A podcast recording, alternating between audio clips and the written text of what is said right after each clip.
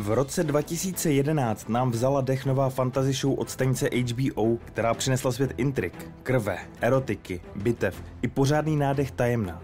Opírala se o bravurní vypravictví svého duchovního otce G.R.R. Martina, spisovatele, který ságu s podtitulem Píseň ledu a ohně vymyslel a bohužel i pro fanoušky seriálu dodnes nedopsal.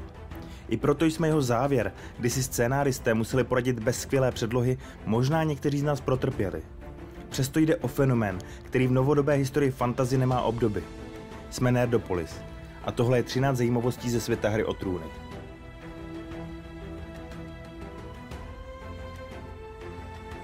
Červený kříž ve své době analyzoval prvních sedm sérií hry o trůny s cílem zjistit, která postava v seriálu spáchala nejvíce válečných zločinů dle specifikace současných mezinárodních zákonů.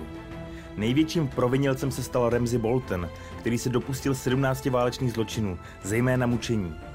Na druhém místě se umístila Daenerys Targaryen s 15 proviněními, mezi kterými vynikají zejména masové vraždy ohnivým dračím dechem, ale i vynášení svévolných rozsudků bez arbitráže a demokratických soudů. Třetí místo obsadil Roose Bolton s osmi proviněními. Ale pro hřešku se dopustili i kladné postavy. Například John Sneak spáchal šest válečných zločinů, z toho se čtyřikrát provinil zneužíváním dětských vojáků. Celkem bylo během sedmi analyzovaných sérií spácháno prý 103 válečných zločinů.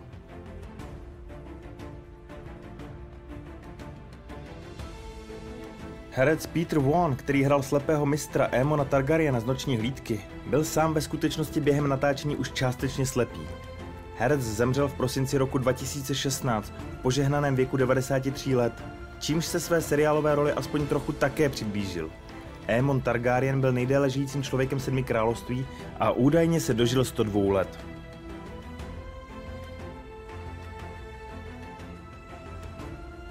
V roce 2013 byl objeven nový druh mořského slimáka, který získal jméno Tritonia Kalisi.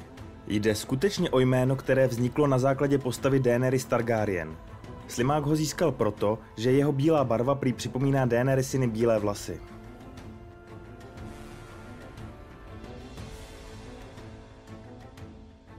Sophie Turner, herečka stvárňující Sansu Stark, během natáčení zjistila, že po seriálové smrti jejího zlovlka Lady se vlk, který jej hrál, má přestěhovat. Sophie se s takovou představou nemohla smířit a tak ho adoptovala.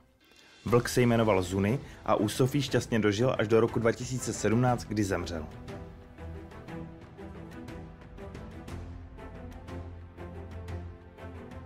Spousta z nás možná vzpomíná na moment z první série, ve které se budoucí Kalísi musela dostat do přízně Kála Droga i do traku tím, že pozře koňské srdce. Pokud se vám při scéně nedělalo dobře od žaludku, tak vězte, že představitelka Emilia Clark ve skutečnosti pozřela asi kilogramovou substanci vytvořenou z gumových medvídků.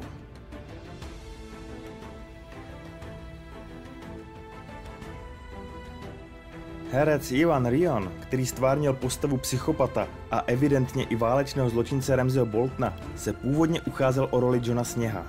Naštěstí roli Johna nedostal a tak se mohl na výbornou zhostit role milovníka lovu a klobás Ramseyho.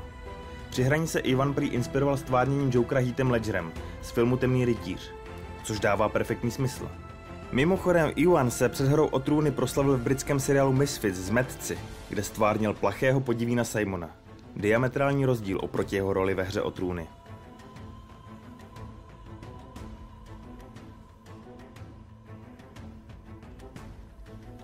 Herečtí představitelé Cersei a Brona, Jerome Flynn a Lena Heady, se navzájem nenáviděli.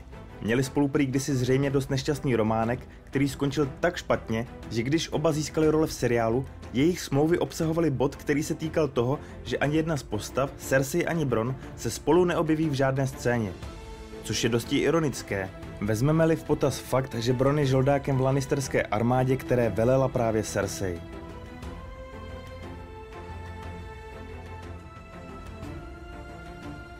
Když už jsme drsňáka Brona zmínili, tak vás možná překvapí, že i jeho drsně působící představitel Jerome Flynn v 90. letech působil, řekněme, v dost rozjuchaném popovém dů, nazvaném jednoduše po obou interpretech Robson and Jerome. Popíková kapela dokonce vydala tři singly, které se umístily na prvním místě hudebních žebříčků v Británii. Kapela fungovala pouze tři roky v letech 1995 až 1997.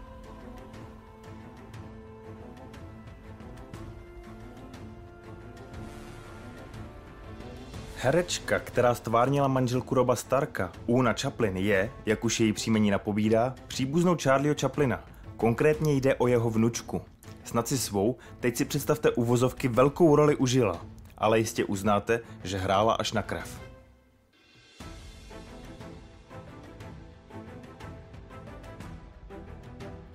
Velkým fanouškem seriálu byl bývalý prezident USA Barack Obama. Měl to štěstí, že než opustil Bílý dům, měl možnost vidět šestou sérii v předstihu během speciálního promítání, které pro něj tvůrci uspořádali. Tudíž byl jedním z prvních lidí vůbec, kteří měli možnost šestou řadu vidět.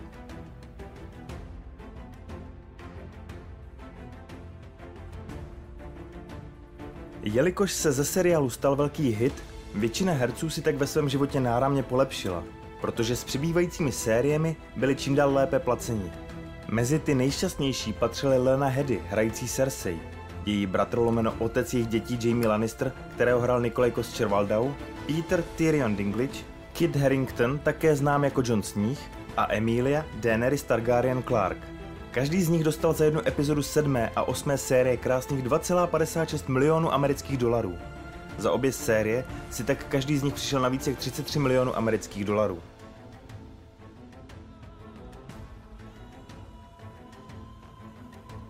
Autor knižní předlohy George R. R. Martin nechal do své závěti napsat osudy všech postav a jak by měl seriál skončit pro případ, že by náhle zemřel. Což se sice nakonec nestalo, ale samotnému závěru ani fakt, že tvůrci měli představu, jak má vše skončit a že mají i k dispozici samotného mistra, který mohl radit, nepomohl. Většina fanoušků zůstala z finále zklamaná. Však nám napište do komentářů, jak se vám závěrečná série a rozuzlení líbily.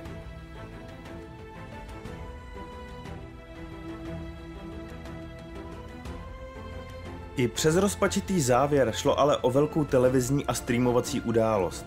Když manažeři HBO sečetli sledovanost televizního vysílání s výsledky na streamovacích platformách, v té době ještě HBO Go a HBO Now, tak si závěrečný díl hry o trůny nenechalo i hned během jeho premiéry ujít 19,3 milionů lidí. Finále hry o trůny tehdy překonal dosavadní rekord HBO, který s 13,4 miliony sledujícími držel od roku 2002 seriál Rodina Sopránů.